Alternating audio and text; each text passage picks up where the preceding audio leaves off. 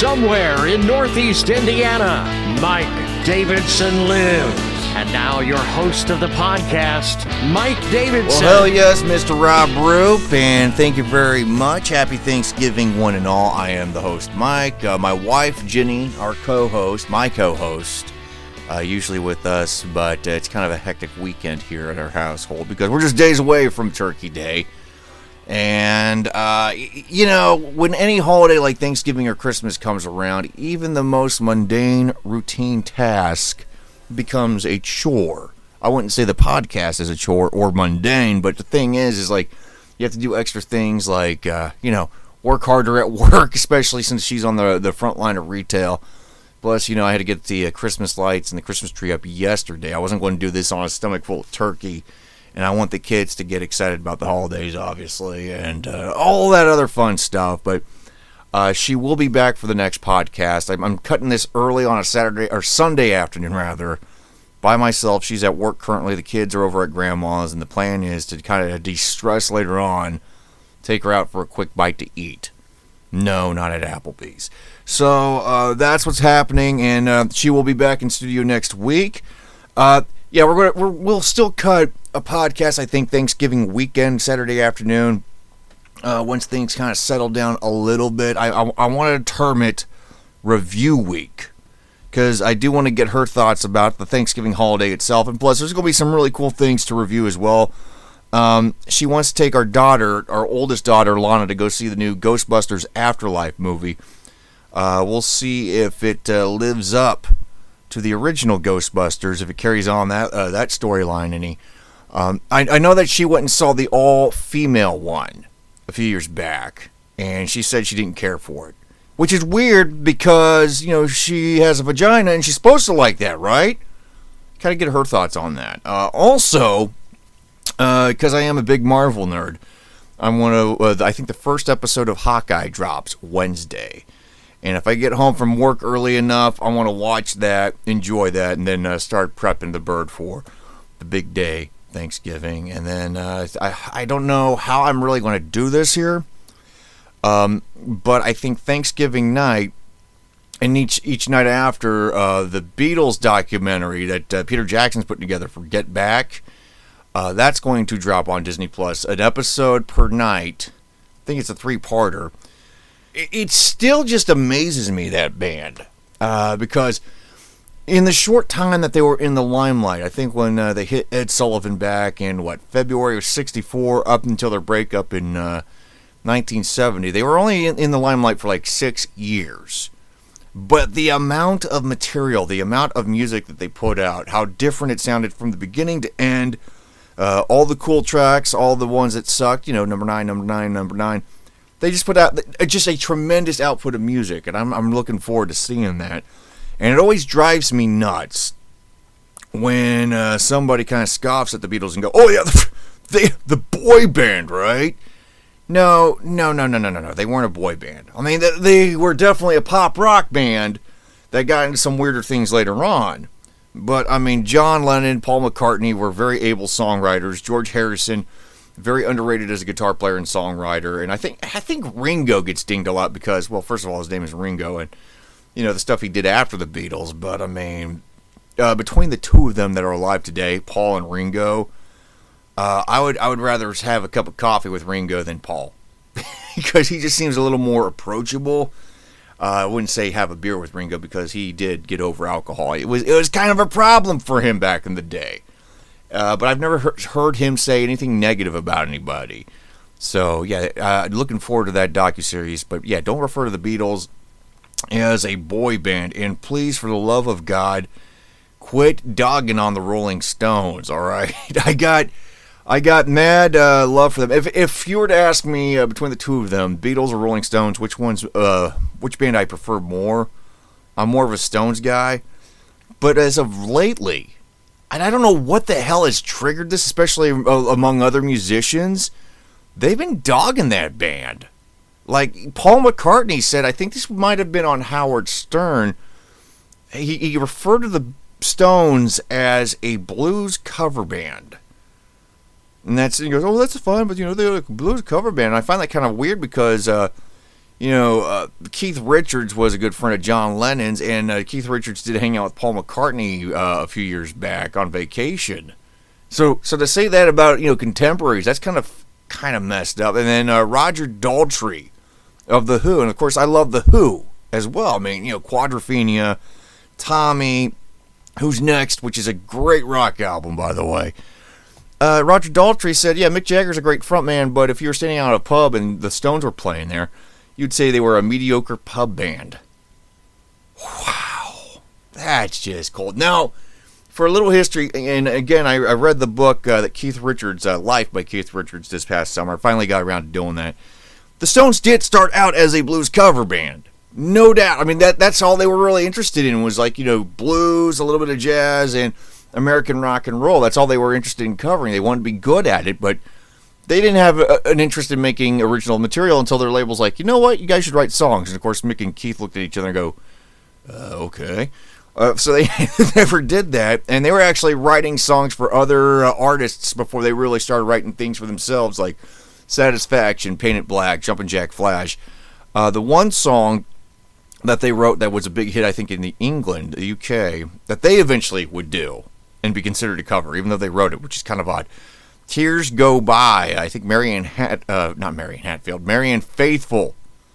Uh, she made that a big hit in the UK. They wrote that for her, and you know that's not a bad song. It's a little sad. It's kind of like um, I would say that's more their Eleanor Rigby type of thing. But the Stones started, you know, trying their hand at songwriting, and they were very good at it. So you can't really call them a cover band anymore. If anything, the Stones evolved. They they kept that blues country thing that they were into, the jazz thing, the the American rock and roll thing in, but they started writing their own stuff. So I find it really weird when other musicians, their contemporaries, are kind of like dogging on them a little bit because they've had just as much influence, if not more so, than their contemporaries. And as much as I love The Who, I would say that the Stones have had a more successful run than The Who. You know, and it's it, and again this year too, especially since they just lost Charlie Watt. Where the hell is all this crap coming from? I don't get it. Uh, a couple other things I don't get. Uh, the Dave Chappelle hate fest keeps on going on, and to me, it's it's really stupid, especially when you hear about this latest controversy. I, I saw this. Uh, was it Barstool Sports? Uh, Dave Chappelle recently uh, wanted to give money to his uh, former high school, I think Duke Ellington School of Arts, out around Washington D.C. Uh, as a donation because he's a successful alumni, and, and uh, you know I guess that's what you do when you're rich and famous. You give money back to schools, and uh, they they were going to use build a theater. Well, the the the fundraiser that he was going to host has now been moved up to uh, the spring because it's supposed to be I think uh, here in December. No, actually, it's supposed to be this week. It was supposed to be Tuesday, but students walked out in protest because of the closer and the things he said about you know, feminism and uh, the gay community and the trans community and all this stuff. They're walking out saying, we don't want his money. So they're going to punish Dave Chappelle by telling him to keep his money. Oh my God. All right. Now, I want to play devil's advocate here and see if you agree with me here. Because if you saw the closer, you know where he stands on certain things, and you also know that he came to the defense of Daphne, the transgender comedian who defended him and unfortunately took her own life, right?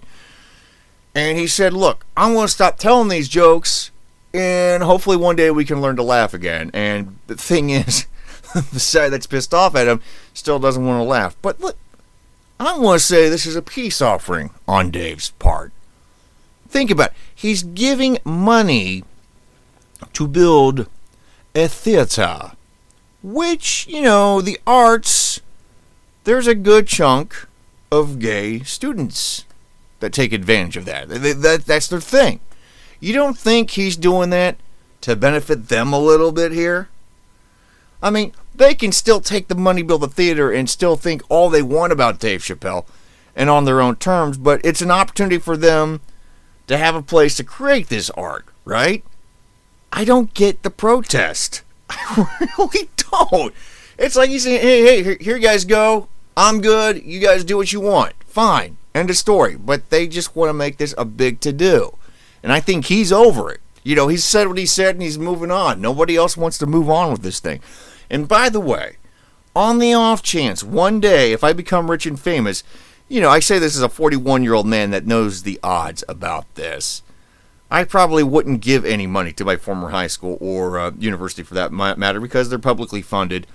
And if you know anything about schools, they always misuse funds. Anything that's publicly funded will misuse money. And yes, I know there are private, enterprises that misuse money. Ask me how I know. Uh, but but um, yeah, I wouldn't do it. I'd give money to a charity someplace else, and hopefully, hopefully, knock on wood, they wouldn't misuse that money.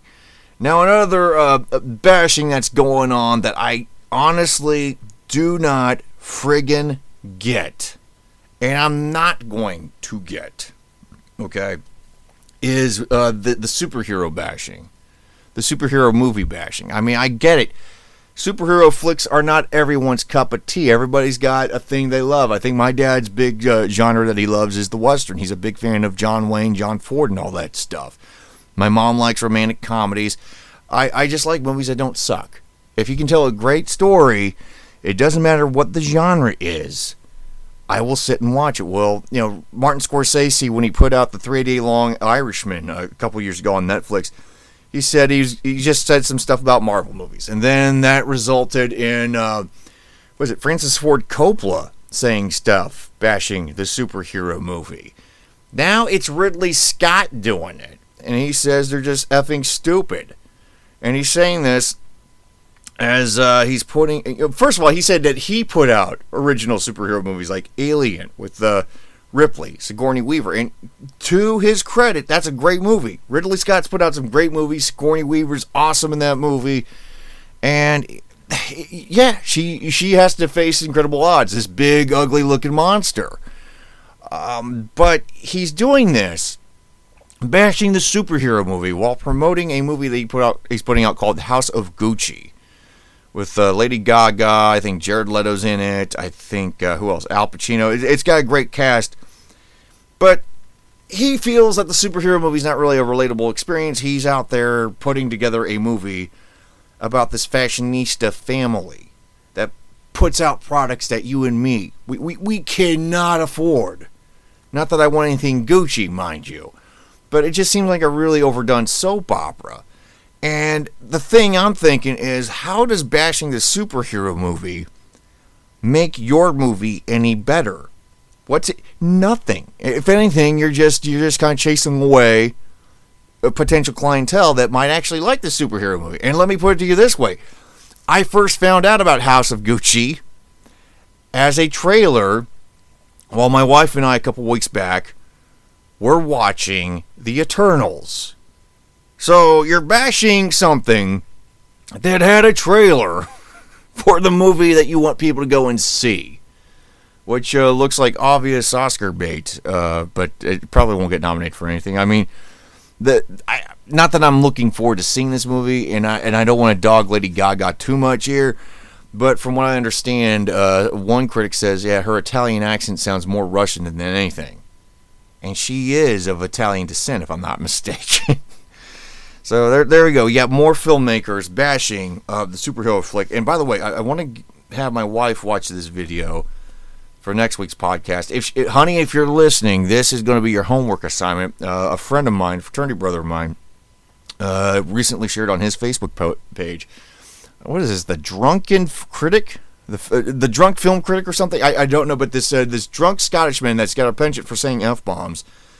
Uh, it pretty much breaks down why the modern movie sucks. And he's got some very interesting points because he compares um, uh, the original Star Trek movies and the Next Generation to recent adaptations of the Star Trek movies, and it just it, people don't know how to be grown up in them. And you know, talk more about this uh, hopefully next week with my wife. As I said, next week is going to be review week because it's going to be kind of a holiday week, and hopefully nothing too heavy happens. Speaking of the holidays here, um, as I mentioned last podcast, AAA projecting 53 million Americans are hitting the road, hitting the airports this holiday season to be with loved ones. It's an uptick from last year because As you know, if, if you gathered with your family for Thanksgiving, you died.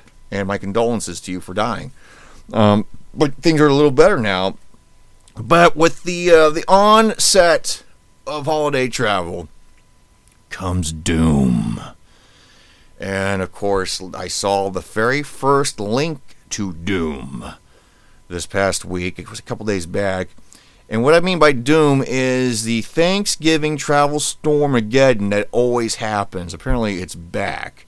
This time in doom form. Because uh, you always get those stories about, oh, yeah, this uh, this area of the uh, country is going to be impacted by bad weather coming up Tuesday or Wednesday. And uh, you know, got millions and millions of people affected by this. And uh, they're going to miss Thanksgiving. They're going to sleep at the airport until Sunday. And they're going to be eating cranberry sauce out of a can in the men's room. That's how that usually happens. Of course, days go by and it looks like we're just going to have a little rain and a little wind, and that's about it here in Northeast Indiana. I don't know if that's true everywhere else, but that's that's kind of the thing. Like every time a big time holiday like this happens, like Thanksgiving or Christmas, you start to get those holiday travel disaster nightmares. Millions stranded in Chicago or Kansas City, and they're not going to go home. What are they going to do? I gotta be honest, man. I mean, I've rarely flown rarely flown an airplane. It's been a while since I've done that. But uh, I grew up in Indy, and we had family down in Cincinnati. So we were connected by 74. And yeah, we spent like two hours in the car there, two hours in the car back. And that was about it. And, and uh, we, we would travel like Thanksgiving morning and evening very rarely was there heavy traffic, man. We it was like you, you, got there quickly, you got home quickly, about as quickly as you can from Indy to Cincy and all that. Never had the snarled in traffic videos because we live in the Midwest. Unless you live around Chicago, traffic is not a problem. It re- it never is.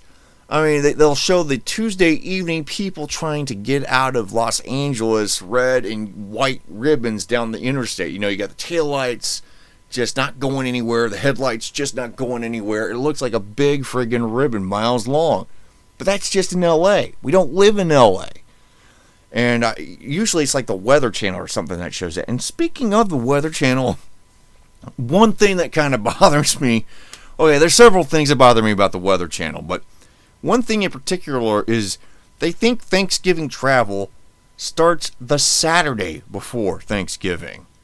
Now I can understand, okay, you take Wednesday off or you leave work early Wednesday and you take the whole weekend off, but who are these people that have enough money or time or clout that could take a whole week off for Thanksgiving? I think it, it's more plausible toward Christmas because, you know, nobody does anything toward the end of the year anyway.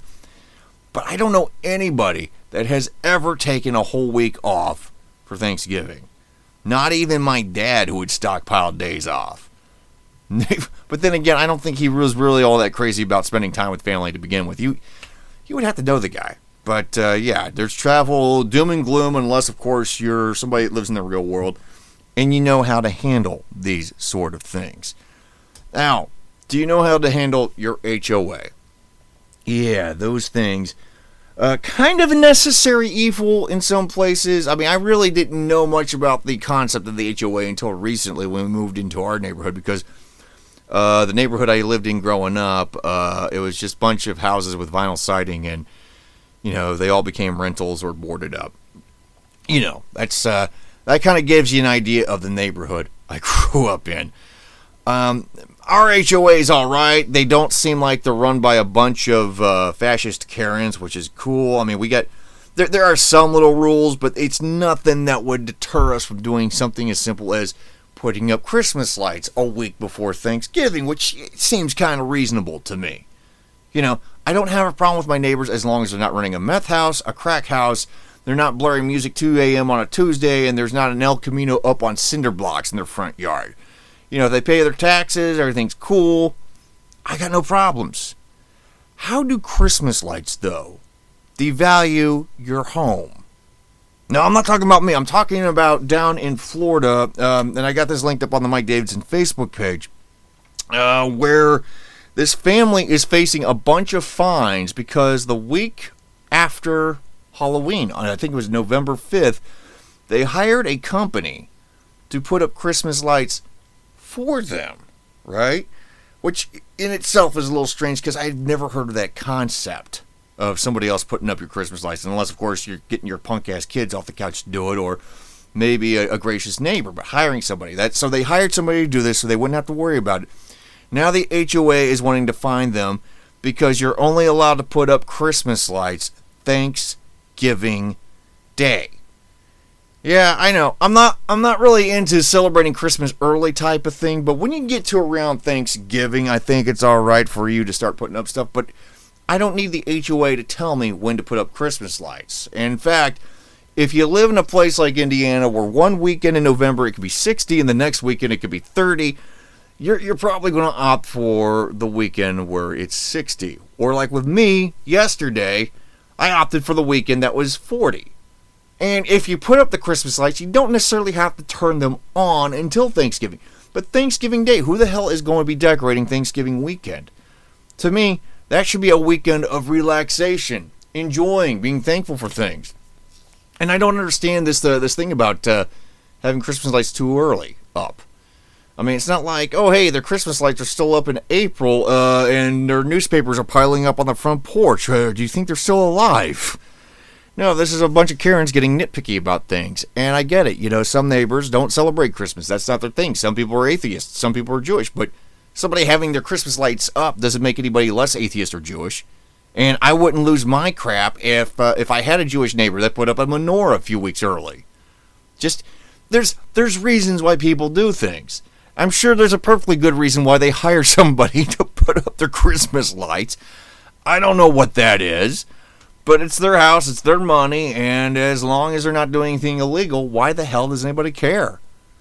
But HOAs do this sort of thing, and that's and I think there needs to be a more libertarian uh, movement among these things and boot all the Karens out. I mean, the HOA should have. If you're going to have an HOA, have as few rules as possible. Because look at uh, look at city governments, look at state governments, look at the federal government, and tell me Tell me how more rules have made things better. It makes people less likely to like you having uh, being a neighbor. Is what I'm getting at there. So, just a few of the rants and uh, things that I had going on this Thanksgiving, or going into Thanksgiving weekend here, and it's a little shorter this week because, well, I don't have my wife to banter with and somebody to talk me off the ledge when I do do these sort of rants. So, uh, hopefully next week she's back in studio and we're talking about uh, things to be thankful for and uh, reviewing certain things like the holidays and some uh, media type of things in that video I alluded to. And also, also, if you get time this week, because I know you're busy, you know, getting ready for Thanksgiving and all that sort of thing, or maybe you're getting ready for Christmas, uh, maybe you're plotting out Black Friday. You're one of those uh, weird people that uh, don't use Amazon. I told my boss that the other day. I said, "Yeah, I didn't use Amazon until, for the first time until this past year," and she thought I was like Amish. Yeah, and she kept giving me crap about it for uh, like the last couple the couple days after I told her this. Um, but if if you get a time a chance, I want you to uh, share with us what you're truly thankful for, and maybe I'll put that out on the, the podcast next week. You know, who knows? I mean, you can talk about it, and you can be thankful for God, family, country. You can be thankful for uh, snow tires. You can be thankful for a condom that didn't break. I don't know. I'm not you. But uh, I look forward to seeing those. And of course, I do want to wish you and yours a happy Thanksgiving and a great kickoff to the uh, holiday season. You know, Merry Christmas, Happy New Year, Happy Kwanzaa, Happy Boxing Day, Happy Hanukkah, Happy uh, you know, Feast of Maximum Occupancy, whatever the hell you celebrate. I, I don't want to leave anybody out. Scam inclusive. So until next week for Review Week, happy Thanksgiving. We'll talk to you later. You've been listening to Mike Davidson Live. Be sure to check him out on social media. Like him at facebook.com backslash mdavidsonlives. Follow him on Twitter. Look for at Davidson Live.